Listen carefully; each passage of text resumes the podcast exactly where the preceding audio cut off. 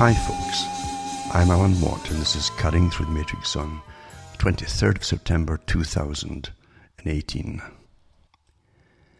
That recent hurricane which hit the US also had a kind of side effect to Canada as well, or some parts of Canada like Ontario.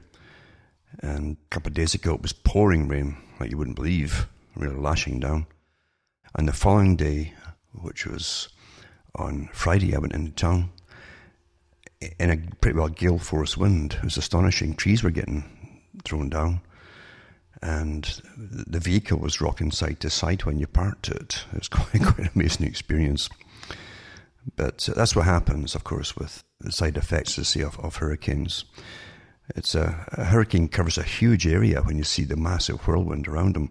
And today we do live in such a, a system where those who are even experimenting with supposed geoengineering and chemtrailing, etc., admits they're tampering with all this kind of thing, even pouring more and more chemicals uh, into the, the, the big, big cyclones that they create to see what happens. I think they pretty well know what would happen if it works. And it's the same with all other parts of geoengineering today. It's astonishing to even try and find out what, what's real and what isn't, isn't it?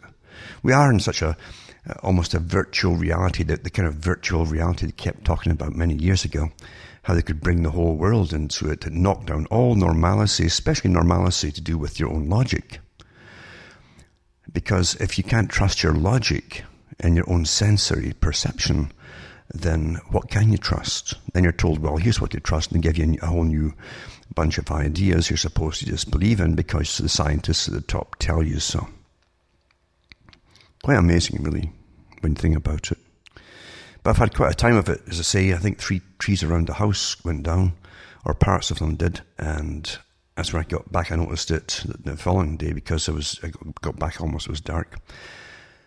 And then, of course, I had problems with my vehicle. This old, this this this is a, the greatest thing they ever designed was this particular type of vehicle, because at least twice a year something major goes wrong with it, and now it's the muffler, not the muffler, but the muffler system.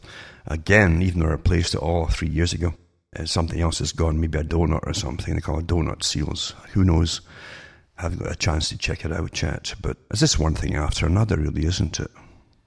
I was thinking too of an old, old movie that I'd rewatched recently. Very old one. And it's with Charlton Heston, uh, where he's a, a kind of plantation owner in Argentina, or uh, it could be Argentina or Brazil, actually, hard to tell.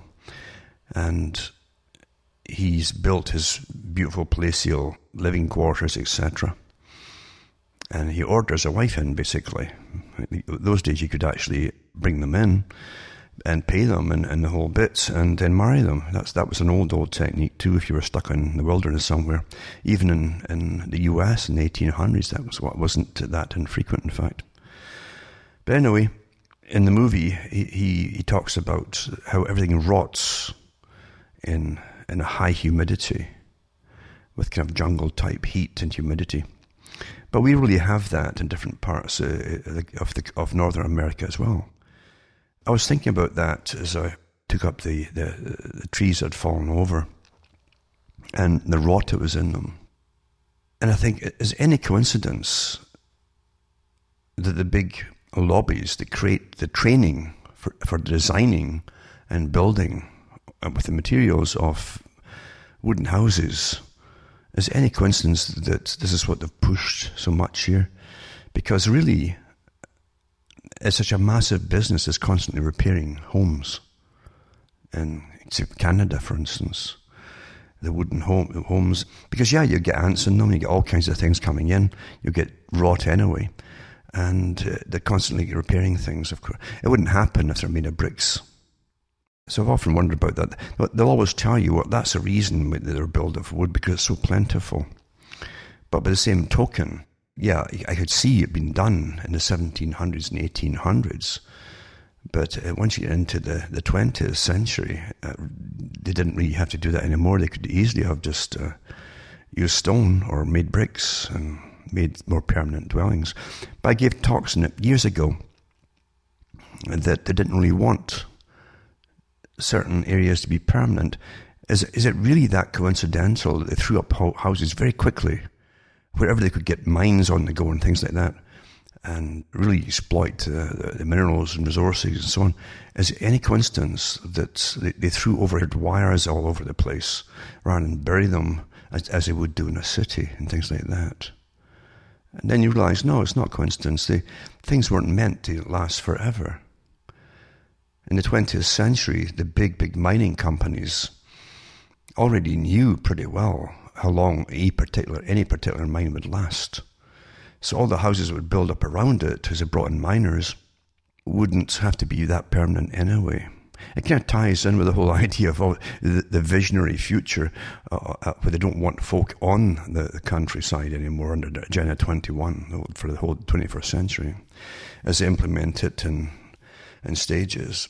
And it all ties in together naturally because in fact, I said it even before it became so popular to talk about Agenda 21 that they would start to see everything was unsustainable, like keeping electricity supplied to your area. That'd be unsustainable, or even transporting gasoline to, to any nearby garages or pump stations would be unsustainable and not worth it, sort of thing. And you're seeing that already happening. When they bypassed a lot of towns on which used to be on major highways. The old roads were major highways. In Ontario, for instance, is an example.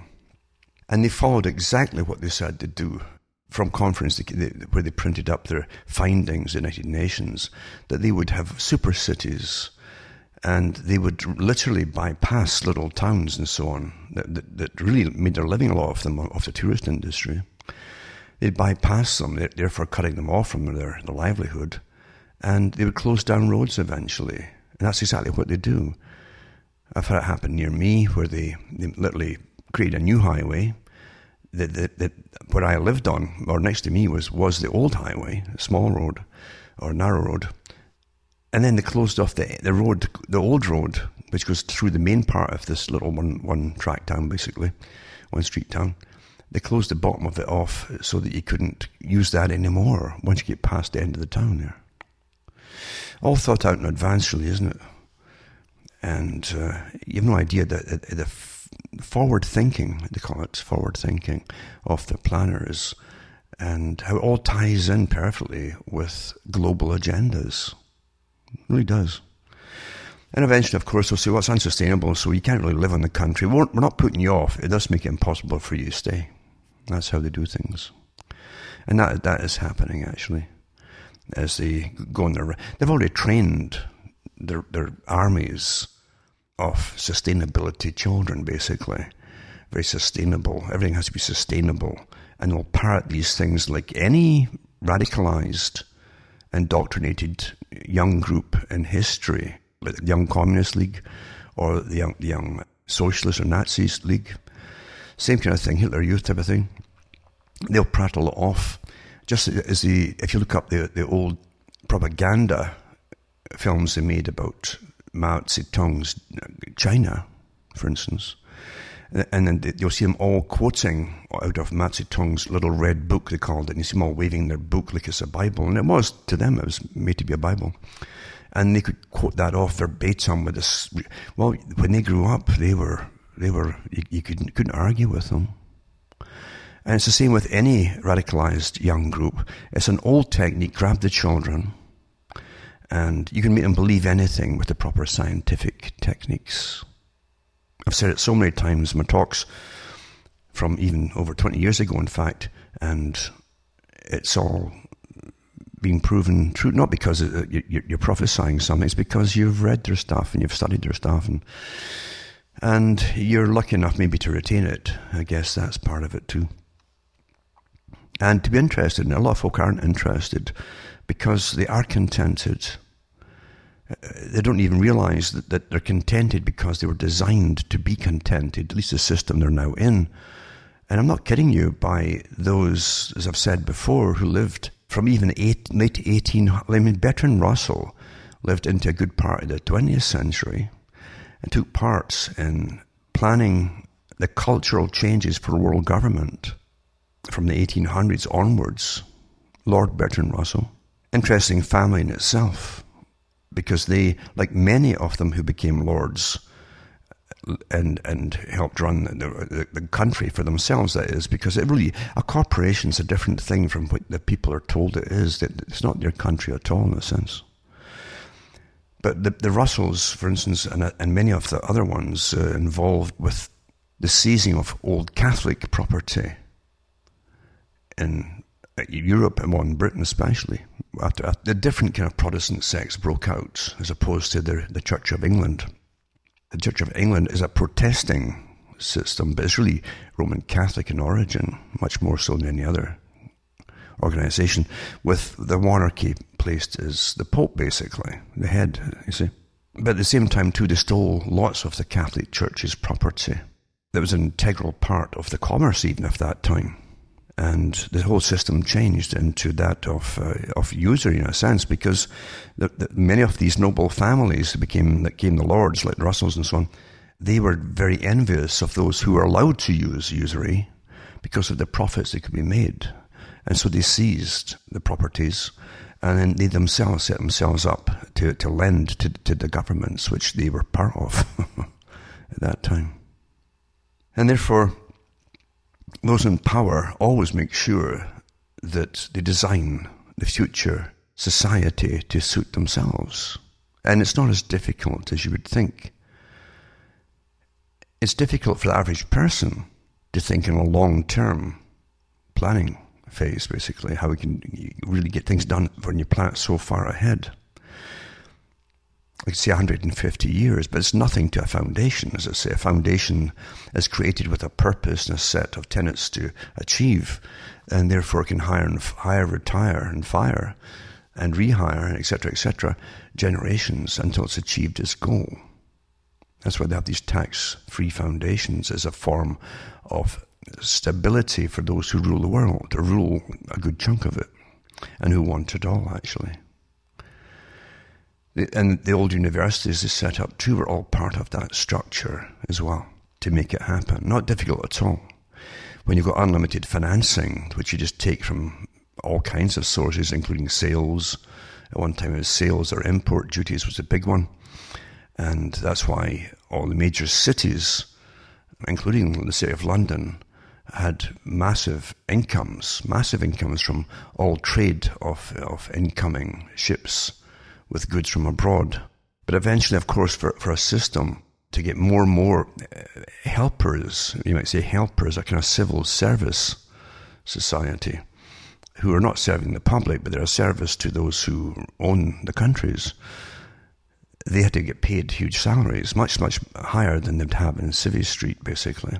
And so they're, they're, they're given big salaries and lots of perks of all kinds uh, and therefore you need more and more money as you're bringing in a system of what's called free trade. Where you're going to start losing out on import duties. So you, you then start taxing the public. So you, you create income taxes, you see, which was forbidden to an extent through debates through the 17, 1800s because it was seen as a form of slavery. If you take away the earnings of a laborer, he's, he's therefore just a slave. And so they call it, uh, or temporary war taxes, or in the US was victory tax. And of course, it stays on there forever. Because you're not ruled by a system that has you in mind as, as what do you want. You're never asked what you want. All you, they want you to do is vote, because it's, it's simply legality where you put yourself under, and that's the expression that's used under the authority of whoever is put in front of you to vote for. And the politicians are sold as a package. I've said it before. They're like an advertising package of whatever item it happens to be, the commodity, and they sell you it. You don't know who they really are, these people. It's not intended that you, actually, it's definitely not intended, definitely not intended that you really know who they are. And they all belong to the same big club, basically. And I've said before, Carroll Quigley mentioned it how the, all the, the, leaders, especially of all the all these groups, and maybe one or two just beneath them, they're all in the same club of the, the CFR, Royal Institute for International Affairs. And it's much, much more powerful than you think, that whole organization. Don't ever think it sort of faded away after World War II, because it didn't. it got more and more powerful because it's, it was the embryo for world governments. It had the structures set up before the US took it over, and the US works completely uh, hand in glove with them, with uh, uh, this this strange uh, body that came out of the, the city of London. And anything that's anything has its, has its headquarters there in London, including the, the Grand Rites of Freemasonry groups and so on. They all have their headquarters, or a headquarters there, in fact. So you got, you've got a lot of control there. Anybody who's part of this whole structural system, which is which keeps the system going, regardless of who you think is in power, it never gets lost. You'll notice there's that you don't get overthrows. You don't have coups happening or, or rebellions, open rebellions. It doesn't happen, does it? because the structure of holding the system together all through society is well maintained by those who belong to different orders, etc. But the planning ahead is so trivially well un- un- understood how it's done, and the techniques to do it, and the machinery to put it into place is so perfect. Last week I mentioned that really we're, like a big gene pool for the elite in a sense, and they see us like that too. And the more uh, those people from academy uh, that they, uh, they employ to train us and study us and, and then implement the techniques through entertainment, television, media, and, and, and through the internet, all through the internet and, and cell phones and so on. It, it's rather perfect the way the system they've built up to take care of all of us. And most of the folk never think about it. They don't, they don't know about it or it goes in one ear and out the other. It doesn't stay there. And they continue their lives as, as they think is normal, but they're being altered all the time. All, all the time. And the main thing for these people is to be content. And I was thinking that too. I, was, I remember an article I read uh, years ago of how they couldn't have another Bolshevik type communist overthrow as they had in the, for the Soviet, again, the Soviet Union, because they didn't have the same poverty circumstances as, the, as today as you did had then, when people were rock bottom poor. Those people, especially, you had to recruit them to fight your battle for you. That's how the elite saw uh, they want to overthrow the Tsar, you see. They didn't have any compassion for the people. Great show of it, but really they had none at all but the general population had to be used as an army, a battering ram, to overthrow their royalty. You might call it their royalty, so this other bunch can take over and rule it, basically. Using supposedly scientific formulas which were more advanced than the old techniques. But they couldn't have one uh, in the UK, and uh, definitely after the World War II, and parts of Europe too, because the people weren't starving as, as much. They were bad enough in Britain, really bad actually, the working class people. They weren't starving.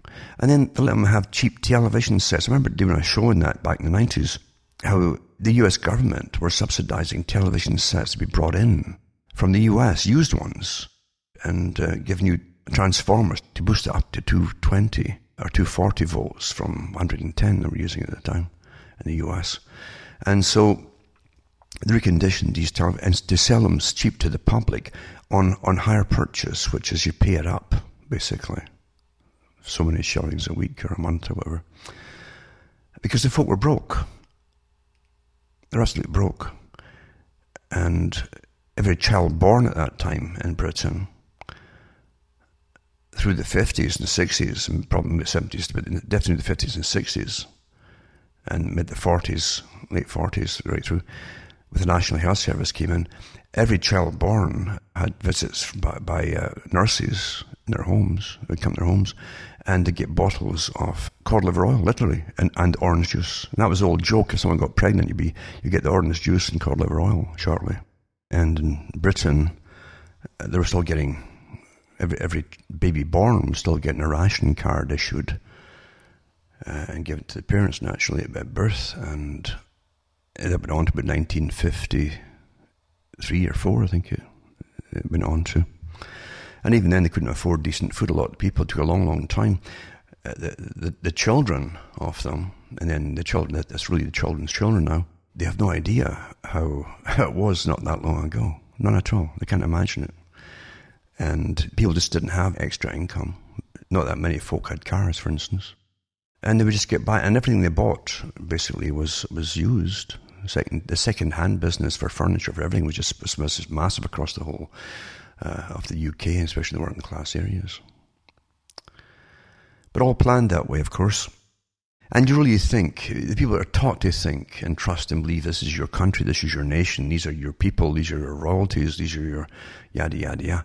You have no idea of the minds and the brains at the top in academia working for them uh, to manage all of it and to, to alter you and how you think and to keep you thinking happy. I mean, for instance, when they get when they got these cheap, uh, I mean, back then it was expensive for everybody. Any extra cash outside of buying the basics was therefore expensive. But they had these subsidized televisions, refurbished ones, and from the states they were brought in, and they gave them lots of entertainment to keep them occupied, preoccupied, and, and again to stop them from conversing and complaining about things uh, and doing anything about it by forming committees or getting together. And at one time they did. They would form committees, get together, local people. Again, don't forget too, they're kind of family based. Therefore, whoever affected one family affected them all, and they'd all have they'd all stand up together. It was much more. Again, well, even H.G. Wells talked about this system, how they would have to destroy the family unit. Bertrand Russell said the same thing. And then the peasant basically would be just them standing, the, the peasant and the government would talk down to them. There's no one standing around the peasant to, to protect them, uh, like a family or, or a community or anything like that. That's how, that, that's how you're thanked for uh, all your service to defend your countries and so on. So natural tendencies uh, are, are used against the people always. And it's easy to keep reuse the same tendencies with simple propaganda. You're under attack, blah blah blah. Join up and fight the foe, and they always tell you who the foe is going to be.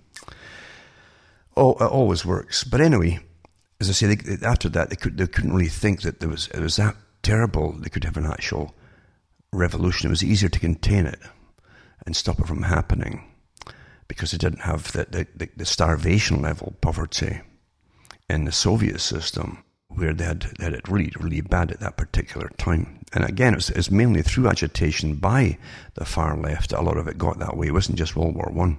It was the agitation by the far left who stopped and, and, and, and they would attack any charitable foundations that came in to help uh, in any area where folk were starving or hungry or whatever, or ill even, because it would, it would stop the revolution from eventually happening. And they tried that in Europe too. But anyway, that's a different story altogether. What I'm saying here is you have no idea of the sciences that go into making you you and who it really is meant to benefit. As you sit and discuss the fact that what you have today in the lower orders of society are just the, the, the defunct genes, the junk genes, as I like to call it and joke about, about it of the gene pool, those who hadn't made it to the higher orders and the higher levels of things. They're rather open about it today. Very open, actually. So, this might be a part continuation of last week's talk, maybe part two, because it's really two things in one. It's the system I've talked about where you have a British Empire system, Cecil Rhodes was a part of it, uh, Lord Alfred Milner.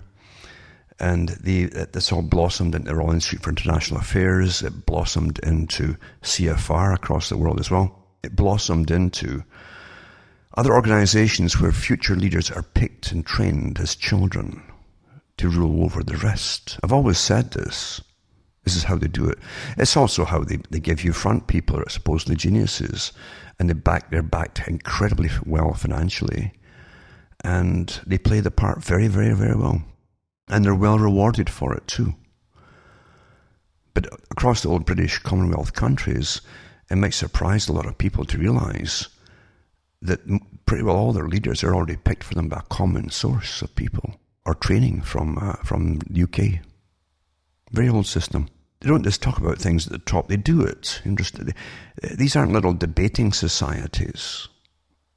When they have meetings, world meetings, something like the ones at Davos, for instance, but you'll find that all of the groups, the IMF, the World Bank, the Bank for International Settlements, the left wing groups under the Fabian Society, the right wing groups under any other society, their top members are all members of the same institute today because the, the Rhodes Society and the Milner Group blossomed into the Royal Institute for International Affairs. And every country, every country that was part of the British Empire and still is, the Commonwealth they call it today, and some that were never part of the empire and which are now, by the way, uh, as far as the Commonwealth goes, are all part of it. And their leaders are actually trained. And you can imagine that if you see the changes, the cultural changes happening in your own country, how, how far they've gone, that if you're training children to rule other parts of the world is to be the same, then these, these, these youngsters, as they're growing up, will be so politically correct in every area, because they must then, as they're growing up themselves and taking over power, implement all these agendas across the countries that they're in. That's how, how deep it is. This is not conspiracy theory. This is fact. And you can, you can, you can actually look it up yourself, some of the, the things I'll mention tonight. Folk have no idea. They have no idea of just how, how involved all of this is at all. None at all, really. And the rest don't really care because, as I say, they've been so indoctrinated very well that it really has no, no import to them.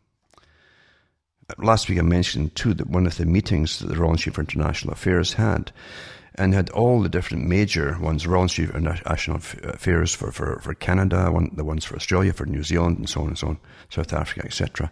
All the top members were at it.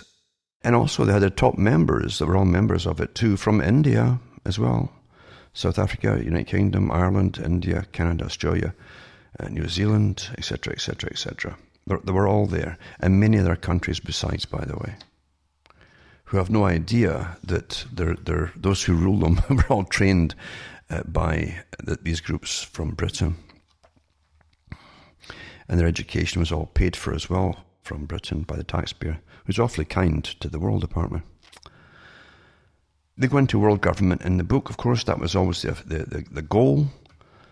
And they talk about quite quite openly. They have different uh, members. Again, even Bryant was in here too. Lord Bryant here he was quite a player too after World War II as well as before it. And even the setting up of the Balfour declarations in here too, they, they, allude to that as well. And some of the people who were there actually, who helped set it all up, are, are uh, actually present at this big world meeting that the book was written about. And it was four members, this book. And really, they, they talk about uh, if, if the, the Commonwealth system, which Britain, this, this entity, had created in the first place, because it's an entity, it's not what you think it is. It says the commission from whom the, the notions of world order and world government were inseparable. This is the commission that they had set up. The object of human existence was to develop the sense of duty in each man to all others. Duty, see? To accomplish this, the political system must be one that exercised the sense of duty. And that's, that's what they get through what they call the orders that they end up joining, uh, often through the fraternities at universities, if they're picked from them. For the higher ones, they have to be asked into them, actually. You don't uh, just apply to them. Lower orders, you can actually apply. But the higher ones, you might, they, they approach you like the Council on Foreign Relations. You know, you can't just go and join it. If they want you or need you, they'll, they'll approach you after they've vetted you. And you don't even know you've been vetted, of course. That's how the world is really run. There's so much in this book. They even talk about the war with Japan and the US before in the 1930s. Eh? but uh, for everybody else, it's just coincidence. Eh? Where is it here now? Something said by one of the delegations from New Zealand, I think it was.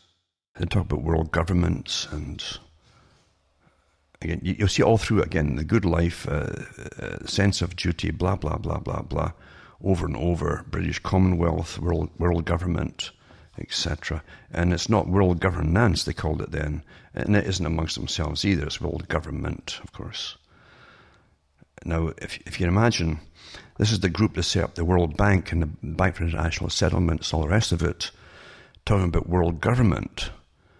And since they run all commerce across the planet on the top scale of it all, uh, who do you think it's meant to benefit? Hmm? Really? Who do you think it's really meant to, to benefit? In this particular book, from the meeting of the Royal Institute for International Affairs, the 1930s, late 30s, uh, that uh, on page one or 229 is on the future of the Commonwealth. It says, it says, in replying on the debate, the opening speaker dealt with the points made by a number of the speakers from all over the world, remember.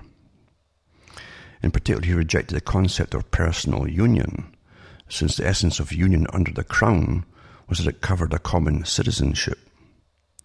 It may be mentioned here in passing that in the course of the debate, a somewhat similar criticism was passed by an Indian member on another suggested uh, basis of Commonwealth unity, such as the concept of a common race, or of Anglo Saxondom, or of Great Britain as a mother country of all Commonwealth members. The opening speaker said that he had been asked what he meant by world order, and the one from New Zealand, that's what he said.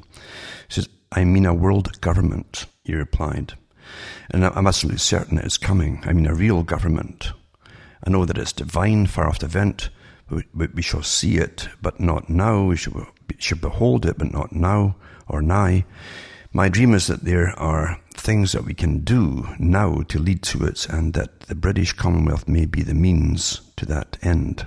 That was exactly what uh, it said long before that, in fact, with the Cecil Rhodes group when they, they set up their, their foundation for world governments, and the Milner Group did the same thing too. This is an ongoing inter inter uh, century idea, and uh, it's well financed, well planned, and anybody who's anybody in any governmental system, uh, and academia too, and, and is all they're all members of it. They're all members of it. As I say, when you tie that in, this organization in with again another member of it wasn't just Lord Bertrand Russell, but you've got, and he worked too with Julian Huxley, the founder of UNESCO, United Nations Education and Cultural Organization, scientific organization. The science part too was to use science on the general public and to train the children worldwide in the whole planet into, into a common culture, a common idea, but commonly to be managed by the elite at the top. That's what it was too. Very important that part. And if you look again at what they set up as well, and I'll put some links up tonight on UNESCO and the British Council, it's called. The, the, British Council has bases across the whole planet in all, all dozens and dozens of countries. And they bring in the children that they select and they will further screen them and educate them and pick the ones for future leaders across the planet and, and even bringing ones into Britain that, that they've trained uh, from childhood into all the PC stuff that we hear today. And, uh, and they govern the people in Britain too. Remember, it's to be an international idea of things but not, but not a free society as folk think of it, where you, where everyone is free to plan or think for themselves. Yet that's forbidden to think for yourself today. And of course, the internet's being used more and more with all the warnings, etc., to make all that happen. Planned long ago. Remember, too, that a lot of praise has been given too to Lord Bertrand Russell, who, although he put himself up as a philosopher, his main thing was mathematics. And he talked about a perfect language of mathematics that would rule the world. He's talking about computer, the coming computer systems, for those who don't quite figure it out.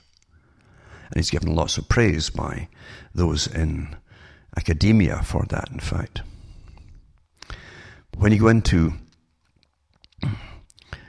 the groups that work together to manage and change society, to make it all happen for this again, this great ideal of this corporate Britain idea uh, of running the planet.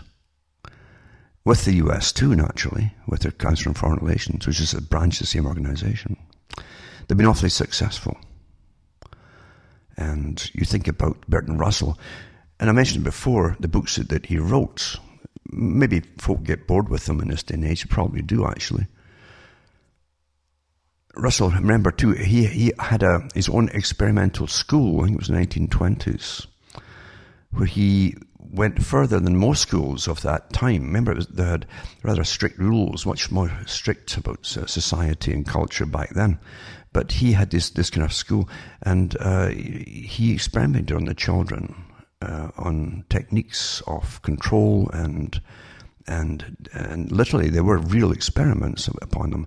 But he said in his book, uh, the 1951 book, I've read parts of it before, The Impact of Science on Society, he says that um, physiology and psychology afford fields for scientific technique which still await development. The two great men, and he said Pavlov, remember Pavlov did all experiments with animals to shock them and recondition them and literally torture them into changing behavior. And they were using drugs as well, of course. So very important. So you, you have you have th- real physical torture, really, then drugs, then psychology used, eh? all together. And it wasn't just to, to, train dogs; it was to train people. I hope you understand it. You know? So um, this is a Ford field for scientific technique, which still awaits development. The two agreement Pavlov and Freud have laid the foundation and even saying that means that Pavlov and Freud are part of an organization that pre existed uh, and were probably selected themselves, these characters, for their roles in society. I guarantee you that's how it happened. Anyway, so still awaits development. The two great men, Pavlov, and he says, but, but I do not accept the view that they are in any essential conflict, but what structure will be built on their foundation is still in doubt. It's not quite sure. I think the subject which will be of most importance politically is mass psychology. Its importance has been enormously increased by the growth of modern methods of propaganda. Of these, the most influential is what is called education. Religion plays a part, though a diminishing one. The press, now the press now is TV and internet, really. You can get it all from internet. And it, and it says, uh, and the cinema, movies, and radio play an increasing part. It may be hoped that in time anybody will be able to, to persuade anybody of anything if he can catch the patient young and is provided by the state with money and equipment. Well, that's all been well done before I was even, you know, born. And he also said that the subject will make great strides when it's taken up by scientists under a scientific dictatorship, for those who don't quite get it yet. You're ruled by experts, supposedly. Eh, the term expert, expert. He mentions that they train you to believe in experts and to be unsure of yourself. You'd always obey an expert. That's been done. The social psychologists of the future will have a number of classes of school children on whom they will try different methods of producing an unshakable conviction that snow is black. Now take that topic into anything that you want, right? Huh? Boy, girl, whatever unshakable conviction that snow is black is giving you a, a, a simple tongue-in-cheek example here. Various results will soon be arrived at. First, that the influence of home is obstructive. Second, because I want rid of the home uh, and, and, parental input into the child's behavior. Second, that not much can be done unless indoctrination begins before the age of 10. Third, that verses set to music and repeatedly uh, intoned are very effective. Fourth, that the opinion that snow is white must be held to show a morbid taste for eccentricity. So just being eccentric, you see.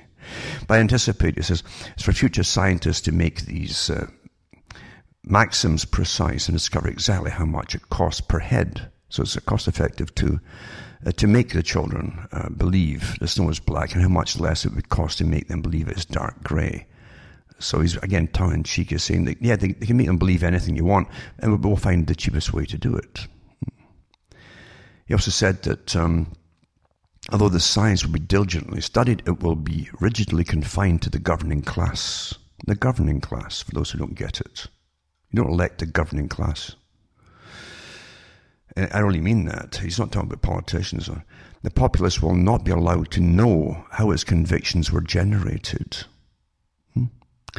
When the technique has been perfected, every government that has been in charge of education for a generation will be able to control its subjects securely without the need of armies or policemen. So you understand it. He also talked about the lethal chamber for children who are very clever. And they'd, be, they'd, they'd, they'd always test and test and find the clever ones, you see.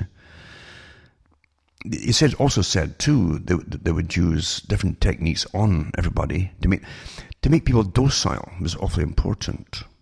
He says, in like manner, the, the scientific rules will provide one kind of education for ordinary men and women, and another for those who are to become holders of scientific power. Ordinary men and women uh, will be expected to be docile, industrious, punctual, thoughtless, and contented. Contented, remember? Of these qualities, probably that contentment will be considered the most important. In order to produce uh, it, all the researches of psychoanalysis, behaviorism, and biochemistry will be brought into play, some with drugs as well. All the things that Aldous Huxley had mentioned in the 1930s, eh? With the different grades of humanity they create in Brave New, for Brave New World. All the boys and girls will learn from an early age to be what is called cooperative. That is, to do exactly what everybody is doing, everybody else. And that's what they're doing. It's all PC stuff and so and so on. And any, any, anyone who shows leadership qualities will be crushed, basically. And the, now they're drugging the, the, the boys, especially, are getting drugged at school uh, by prescriptions. Hmm? You think it's all accidental? Because he talks about this, doesn't he? Using biochemistry and so on. Mm-hmm. So, anyway, you all be cooperative and you all say the same things because you to offend anybody else, blah, blah, blah, blah, blah. It's all there. And you'll do what everybody else is doing. Initiative will be discouraged, and these children and, and insubordination without being punished will be scientifically trained out of them. And that's what they do in school now with groupthink and so on. And you're, you're pushed to the side and kind of shunned. Everybody wants to belong to the peer group. You're getting shunned, you feel guilty and rotten. And, and so you just cave in and go along with them and agree with them. Hmm? And remember that book was written, I think, in 1951 or published then. It says, except for the one matter of loyalty to the world states, start with the children, the ruling class ones, and to their own order, members of the governing class will be encouraged to be adventurous, full of initiative and will be recognized that it is their business to improve scientific technique and to keep the manual workers contented by means of continual new amusements. Does that ring bells? Hmm? Remember, they're making, they're using the star machinery, uh, the star techniques of making the star machinery for, for different people who are now in charge of uh, internet and so on, aren't they? Hmm? But remember, too, when it came to testing children who were brights and who were not of the ruling class, and it says, on those rare occasions when a boy or girl who has passed the age at which is usual to determine social status shows such marked ability to, as to seem the intellectual equal of the rulers, a difficult situation will arise requiring serious consideration. If the youth is content to abandon his previous associates and to throw in his lot wholeheartedly with the rulers, he may, after suitable tests, be promoted. But if he shows any regrettable solidarity with his previous associates, meaning his, his own class, the rulers will reluctantly conclude that there's nothing to be done with him except to send him to the lethal chamber before his ill-disciplined intelligence has had time to spread revolt. This will be a painful duty to the rulers, but I think they will not shrink from performing it. Because, uh, in other words, if you're really clever and you understand what's going on, you'll be a threat to them. Now, they don't really mean what they say, the big boy. They, they don't plan and, and, then give you chances to, to, to say your bit and all that kind of stuff. They, they come after you. Yeah. And he also talked about basically a, a pharmacologically manipulated slave, how to create them, and even living in a concentration camp, he said, of the mind. And they would use propaganda and psychotropic drugs to keep you there, basically, to love your servitude, as, as Huxley's talked about it, of course. So you, it's all there, really. There's nothing to guess at, uh, especially when you've watched it your whole life long unfold and been implemented with goodness knows how many different organizations, all worked from the pyramidal top, by the way. And there's thousands of these organizations, all run from the, the pyramid cap. Remember, too, that the, this uh, British Council is, is part of the organization where they, they pick youngsters from all over the planet and they put they educate them into all the PC stuff to be the exact good uh, robotic rulers that uh, and they'll be well well rewarded for doing it and they'll make sure the whole culture is destroyed in the process of their own countries as they go all PC and and and become and, and implement what I've just talked about for the last few, uh, few minutes actually quite something. Also, too, getting back to genetics and all the rest of it, too, I like to put up tonight to do with National Health Service in Britain. I've given talks and talks and talks about the things that have happened there. National Health Service is criticised over television advertisement, which features nurses tending to patients while a song about euthanasia plays in the background. Hmm? And I tell you, even this article will be a little test to see who who who is going to complain, and most won't complain. They'll, they'll say, "Oh well, you know." So anyway, uh, it says the it's a song about assisted dying in a major TV recruitment campaign. I don't know if it's recruitment for dying or if it's recruitment for staff, but of course it's for staff supposedly. And they used something from a movie, some song from a movie, I think, in the background. And I guess it was for those who would understand what it was, and most folk wouldn't understand where it came from, what it was about, naturally. It says the Mullen Lowe Group produced the ad and said that the track was selected for its tone, depth, and pacing rather than lyrics. I guess it did for its tone, depth, and pacing as they pace you through your life to the end, I suppose, you know. And uh, I'll put this article up to, to tell you what it's about, to show you what it's about and so on. But actually, apparently it's from a movie about someone who puts a pillow over someone to smother them or something like that. I guess it's a cheap way for doing it for the National Health Service. After all, we're just peasants, you know, we're not really worth that much, are we really? And they don't have to spend more money on us uh, than they have to when they've got all these big plans for their own future. Uh, it's quite amazing, isn't it, really? Hmm. It really is, to me anyway. Hmm. Now, I'll put up two why the British Council was created, 1930s, that trains people across the whole planet hmm? And uh, them leaders, future leaders, just like Common Purpose uh, uh, in Britain as well does the same thing, and I'm sure it's related to it as well. Mm-hmm. And of course, uh, the British Council was given a Royal Charter in 1940, and uh, I guess the taxpayer and probably some private organisations fund it as well. But they they pick this, the ones. Don't forget. You think you think you're selecting people yourself for, for politics and so on. Really, the leaders are all picked long, but when they're children, really, or at least uh, young youngsters, maybe early teens. They are always. So put that up. And then the catalogue description, British Council, departmental websites, and websites of associated agencies and bodies. It goes on and on. I mean, literally, you spend your life reading all this stuff. Uh, this unelected organisation that runs the and brings in globalism, by the way, and the, the multicultural stuff is to be across the whole planet, for, into every country. Every country is to get it and to eventually, support, even even Africa that's trying to be, become uh, supposedly independent by throwing all the whites out, have to accept the fact with all the money from the World Bank, etc., uh, and the agreements they've signed on to, they've got to accept the fact that there'll be more folk moving in there eventually from all over the world. And they can't stop it. You can't be racist here uh, and sign on to the World Bank, for goodness sake, for loans. Mm-mm-mm-mm. It's designed this way. And don't forget Britain, at least London, and, and that run it all in Britain, the city, and runs the world and economics and all the rest of it.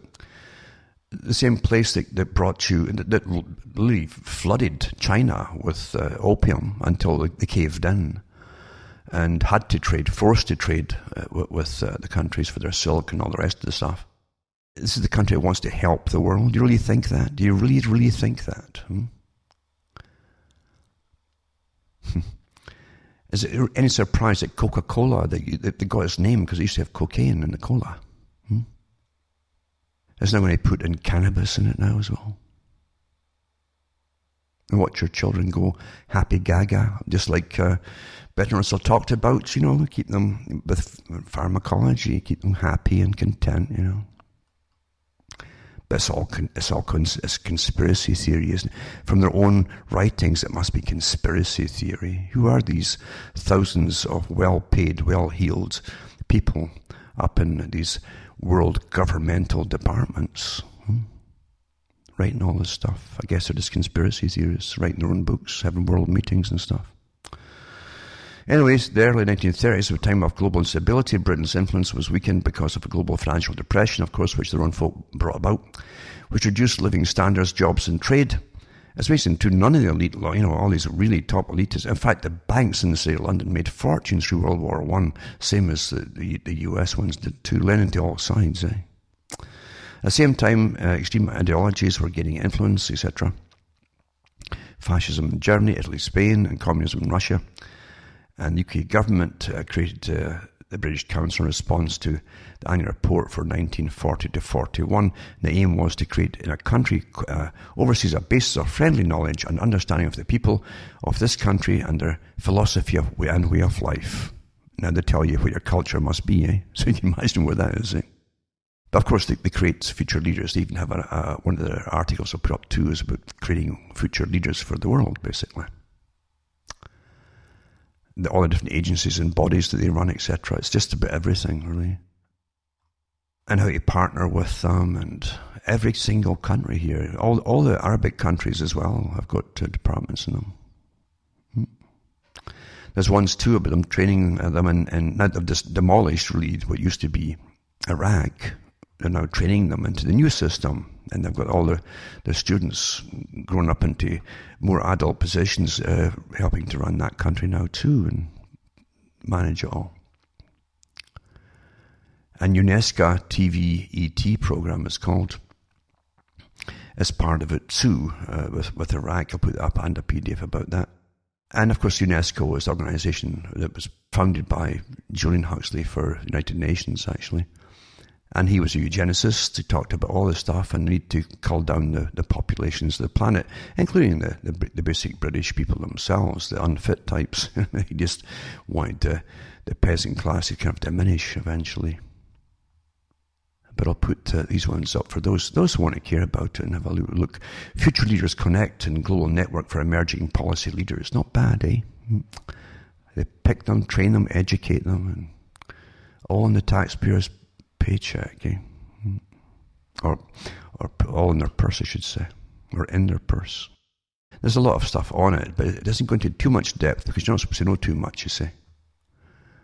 And you you know darn well that the ones that they're they're picking are very important because they, again they make them star quality, give them star quality, and they even make scientists stars now, of course. And there's there's marketing professionals I've, I've read their stuff before on the air years ago, who uh, actually make uh, top scientists into stars for television, and then then the people follow them with them, their geniuses. But whatever they say on a social level must be true as well, so they adopt that. You know, mm-hmm.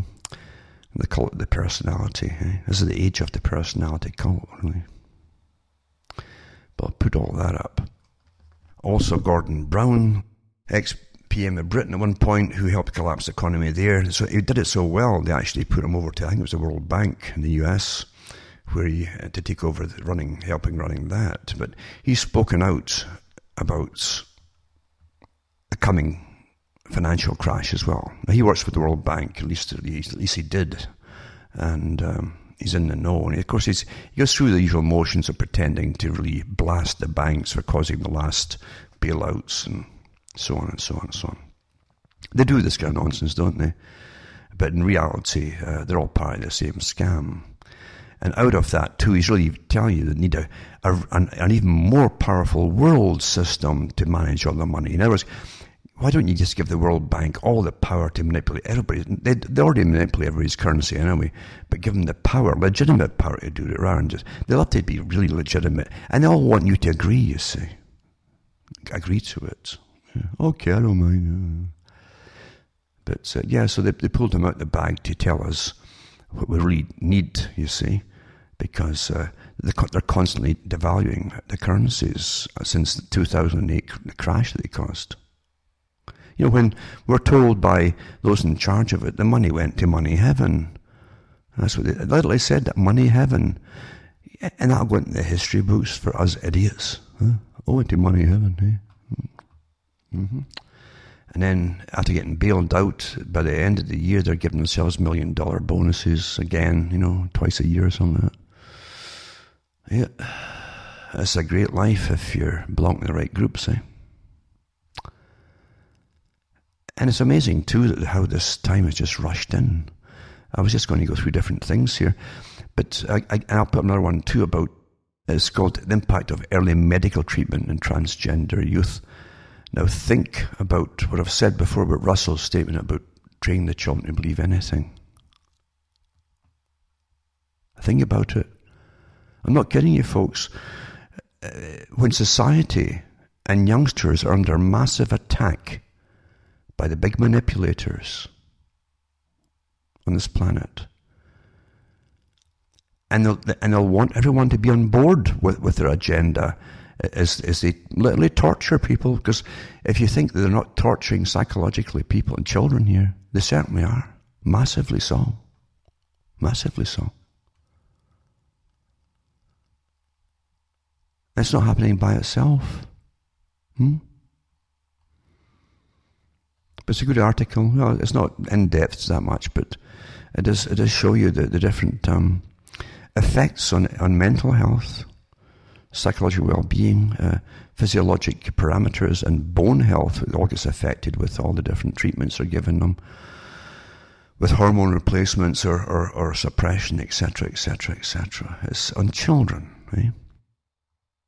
And the rest of the public are happy and content, complacent like Russell said, did make them, you know, well entertained, a lot more happily drugged. And they would give you, now they're legalizing more drugs, legalizing drugs. They'll be cheap to buy and get them anywhere and you'll just chill out, man, and drop out and, you know, keep cool. Why get bored about the hassles, eh? Hmm. For myself, Alan Watt from Ontario, Canada, I'd love to go into things in more depth, but I didn't plan anything here, it just came out. It's good night, may your God or your gods go with you.